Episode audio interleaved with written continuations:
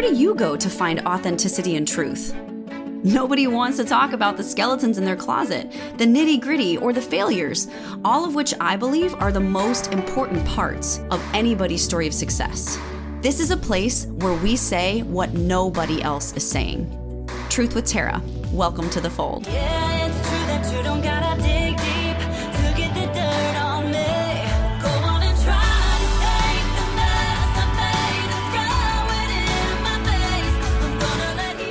What's up, everybody, and welcome to today's episode of Truth with Tara. This is part two of my interview with the amazing and incomparable James Conner. James, thank you so much for coming back. We appreciate you being on today.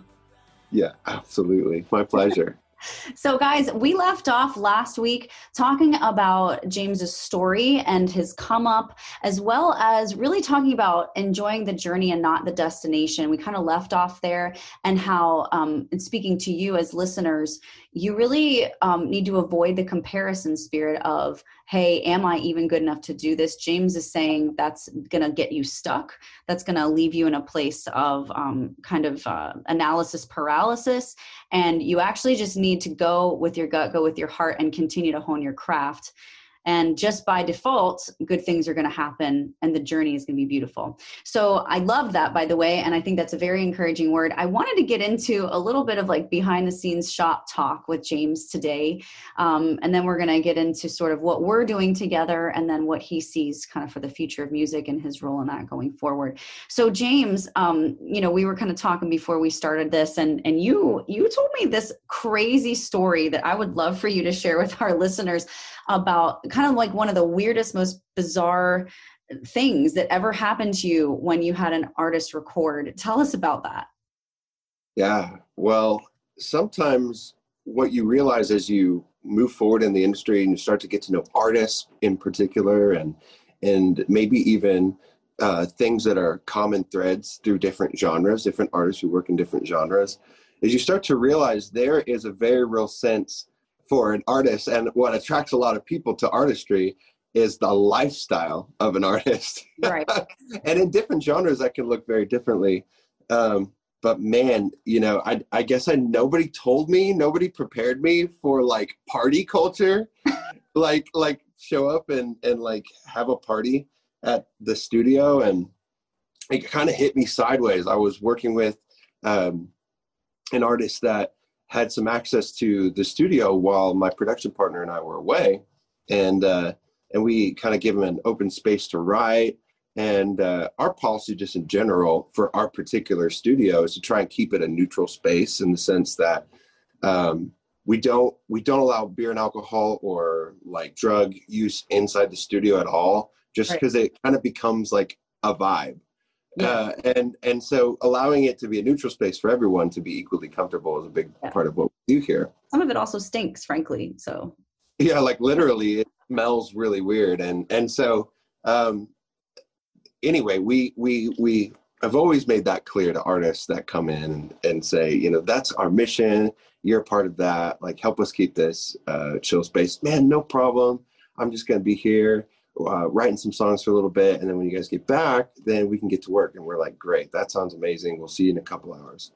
And so we go out and do what we had to do that night, and and we come back, Tara, and I kid you not, there was a full blown house party happening in the studio. There was cars everywhere. There are people everywhere. We walk into this house and we're like, uh, "What is going on? What?" And and and so we go up and and and we find kind of the artist who's pretty much inebriated at this point. Oh my gosh. and and he's got his drink or whatever right by him like almost empty. Um, and it's like a it's like a bottle of jack daniels. It's, it's a lot of alcohol Oh, for whoever knows how much alcohol that is. Um, and uh, he he's hilarious. He's like no man i've been drinking like come on. and then and then he rats out his buddy who's like right there he's like but he is though like No. and, and uh anyway so we have to very politely ask everyone to leave Clearly. uh, and uh, and we have we still have alcohol stains in the in the carpet to this day. Gosh. Um, but it really opened my eyes and our uh, just our studio staff's team eyes to wow, there is kind of a vibe where people are want to party at the studio. Like Yeah. people people will want to just kind of go crazy and and that's actually super not what we're about. Right. Not because we don't believe in having a good time, but just knowing that there's a, a spirit and a vibe that comes with that.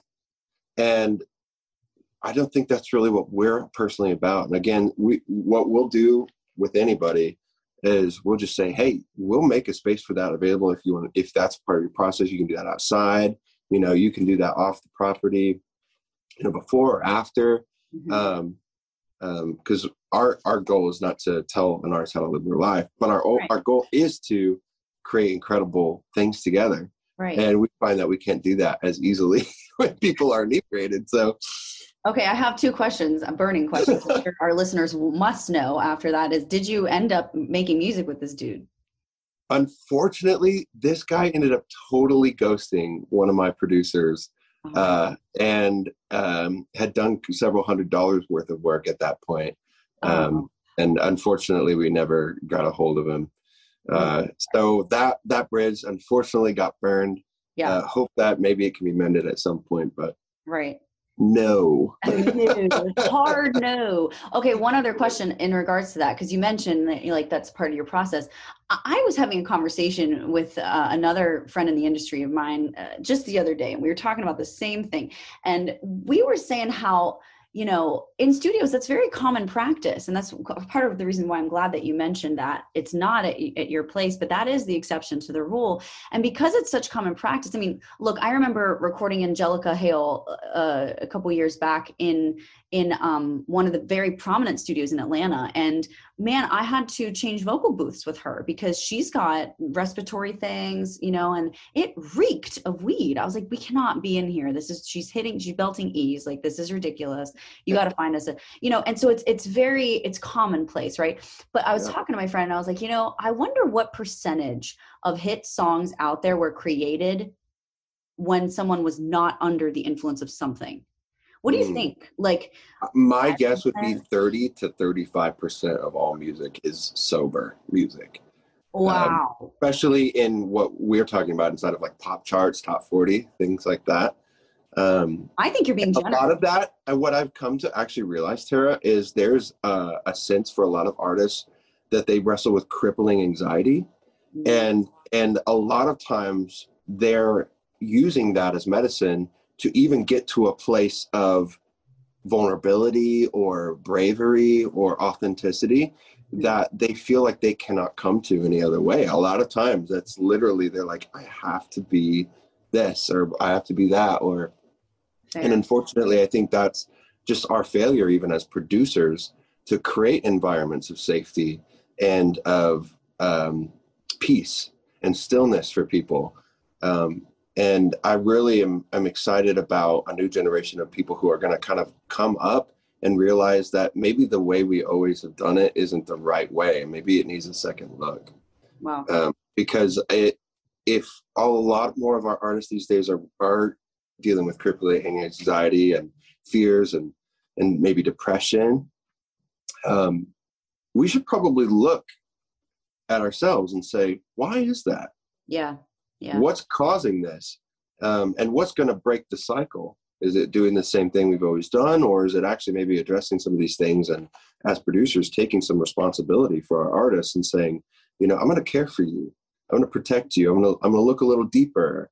I'm going to ask questions about your heart and your wellness, about Yeah. your mind, and and maybe we don't make music today. Maybe we just talk. Um, and I think that's maybe what some great producers do that people don't know is they become music therapists in a way. They yeah. sit with their artists and they care at a really deep level. And so for those of you who are are looking for producers, I would I would put that on your list. Is this Wow. person going to care for me? Is this person going to allow me to be authentically who I am in a safe place without judgment? Does this person care about me first and not my money or my productivity or my product? Um, That's that's a really amazing piece of advice. So I hope that you guys listening take that to heart. I mean, honestly, my thought when you say that is, well, if I put that on my list, I may never find anyone. But then there's you. You know, I did Mm. find you, and and to be honest, I I've been blessed to work with with you and Blake, both of which are the first experiences where that has happened. And Mhm. guys, uh, I've interviewed Blake in, in my podcast before. You can listen to our interviews in earlier episodes, but I just was really taken aback by how much you cared, actually, and and so much so. I'm going to give you guys an example. This is how much James cares, right? I originally reached out to James last January. It's a year, actually, maybe even to the day that I reached out to you in January, come to think of it. And I said, Hey, I was referred to you by a friend of mine at Life Church. He leads worship down on the Wellington campus, Jordan. And uh, he said to give you a call. You're the best for worship music because my plan, my aim was to record a worship album because why not? I never have, and I have tons of worship songs. One plus one equals two. So I sent you all these songs, right? And this James is my first, you know, time getting to know and work with James, and I only had what one maybe brief conversation with you before I sent you songs. This dude takes like I don't know a week and a half, two weeks to get back with me, and I'm thinking about James. Oh, he's another typical producer. I am not going to hear back. He's slacking already. Blah blah. blah you texted me shortly after I had those thoughts and we were like, "Hey, I've really been like listening to these songs. Can I have a FaceTime call with you?" And you you FaceTimed me and you said to me, you went to bat for me, like without even me asking you to. You fought for the truth in me without even me realizing that there was somewhat of a lie. You said to me, I just want to know why you want to do a worship album. And I said to you, kind of defensively, Well, what do you mean? I like, I have worship songs, I can sing worship, and I've never done it. So there you go. And you were like, Yeah, I get that. but I just feel like you're kind of, you know, you can make Christian songs to to change the church, but you can make songs with your voice to change the world. And I see you as more of like a Carrie Underwood type person than, you know, a Kari Jobe and although Kari Jobe's amazing, and you know, you could be that. And I'm like, well, I'm not frankly trying to be either. I just know that I have all these songs and I should record them and my fans want them. And and you know, I said to you, I I gotta, get off the phone and think about this. Like I, I basically hung up on James, guys. it's like I, I remember sitting where exactly where I am right now, um, in my studio, and I got my phone out and I did a I did a video recording and I'm like crying. I got off the phone, I started crying. And I did this video I still have it. I don't know if I sent it to you, James, but I did this recording and I was just like, this guy just like like rocked my world with no no notice and really no request. He just like he just basically told me things that no one would ever need to care about telling me like i'm going to pay you regardless just do the worship album why not? Like it would have been great you know but you really you really changed everything. Without being asked you took the initiative you you searched for the truth you went to the heart of the matter and you really called me higher. And that was really gutsy because you didn't know me from adam. Like we'd had one conversation and in that moment i knew that you were totally different and that we were going to do some really cool things together. And so i say that that story guys because you know you say oh find a producer who really cares they don't exist but you know if i found one you can find one. And maybe even it's james or blake or whoever but like there are those out there who exist and i would say i will echo james advice that it is warranted because to the point where if if you care like james as a producer about an artist you literally could change the entire genre and trajectory of the recordings themselves. Like, we're not doing a single one of those songs I sent him. I'm not saying that they won't eventually be produced, but for such a time as this, it was not the right time. And everything changed. And it was all for the good. So I just, you know, I want to thank you publicly for that, James, because I don't really know if you know what you did to me that day. Oh, that's so sweet. And I'd love to see that video. You should send it to me. But um, that is so sweet.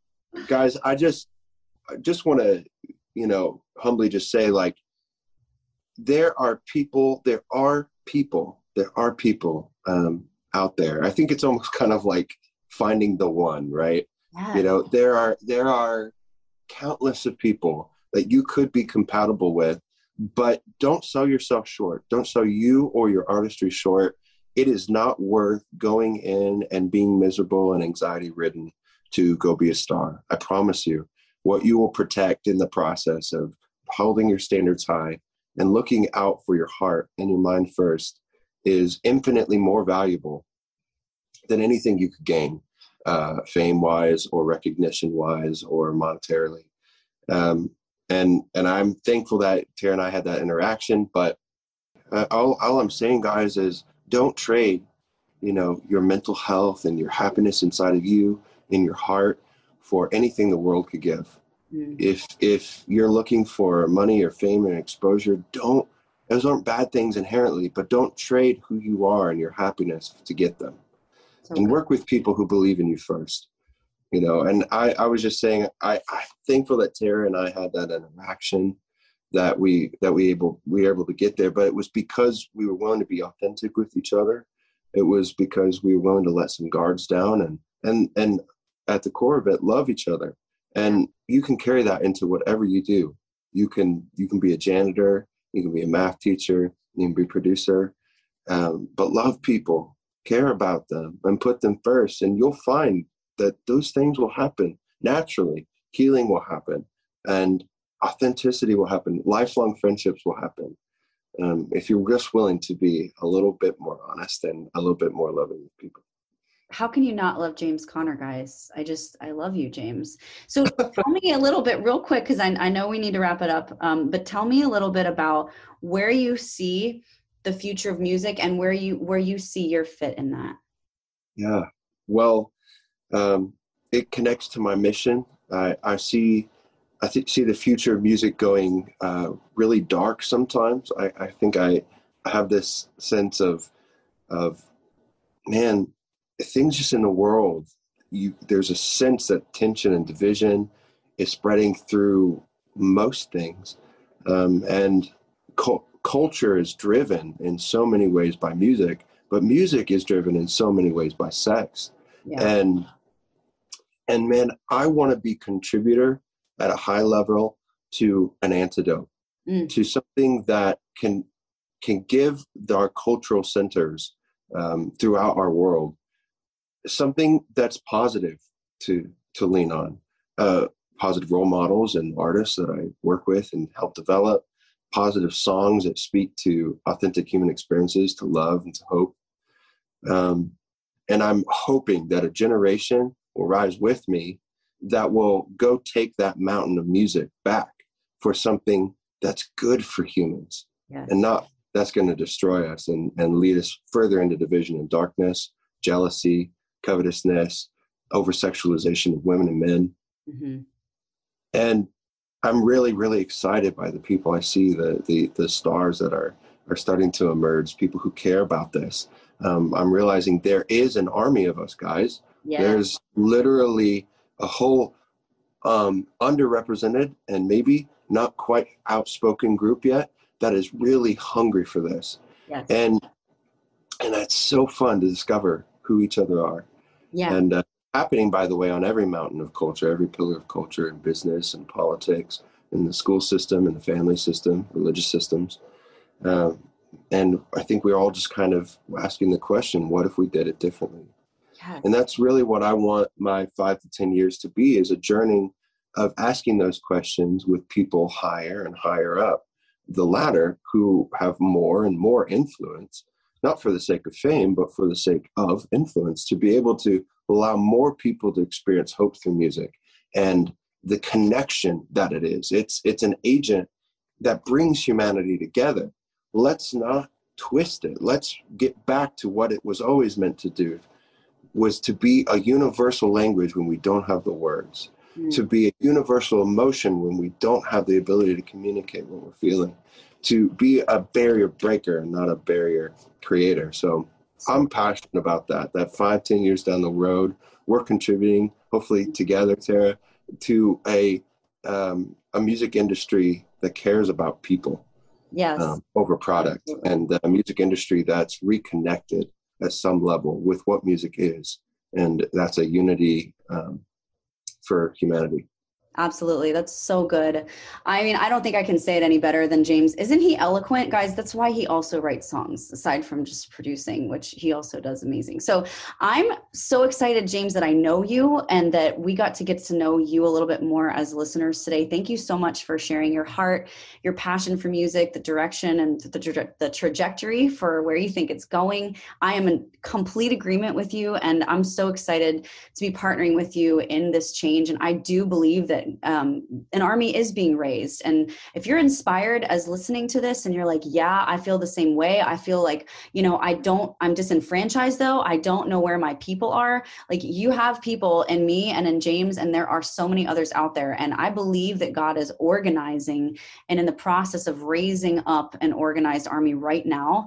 Um, and you're going to be hearing a lot more about a, a certain organization coming up this year um, that I'm doing an endeavor with. It's called Red Pill Records. James is going to be heavily involved in it. And it is basically the blueprint of the why that we've been talking about right now, as far as the darkness and bringing light into the music industry, creating a place where there's a hub for life giving music, a lighthouse for that. Um, so I'm very excited to bring that to full circle fruition because that's something that God's really put on my heart the last year. And, and placing people like James in my life who literally speaks and echoes the same exact verbiage is just confirmation of that that he is working and that it is happening and it is not an if it's a when. So i'm just so fired up right now james. I love you brother. Thank you so much for being on today and, and i really hope that those of you listening that this inspired you that it, it kind of made you feel like you're not alone and that if you have a burning desire and if, if you have conviction about things that should change like don't wait for someone else to be that change. Like you be the change. You go and you do it. Don't compare. Don't look to the right or to the left. You go out and you hone your craft and, you know, shovel that snow and mow those lawns and maybe even sell that blood, like James said. but anyway, guys, we will see you next week. Um, I'm going to be doing some more interesting topics and having some more amazing people on eventually. But for now, we're going to say goodbye to James. James, thank you so much for being on today. So grateful for you, friend. Bye, guys. Thank you so much, Tara. You're so Talk to welcome. you Talk to you later. Bye, guys. We'll see you on the next one. Thanks so much for listening to Truth with Tara. Remember to rate, review, subscribe, and share. And if you have any questions or topics you'd like me to cover in future podcast episodes, don't hesitate to email info at tarasimonstudios.com. Yeah,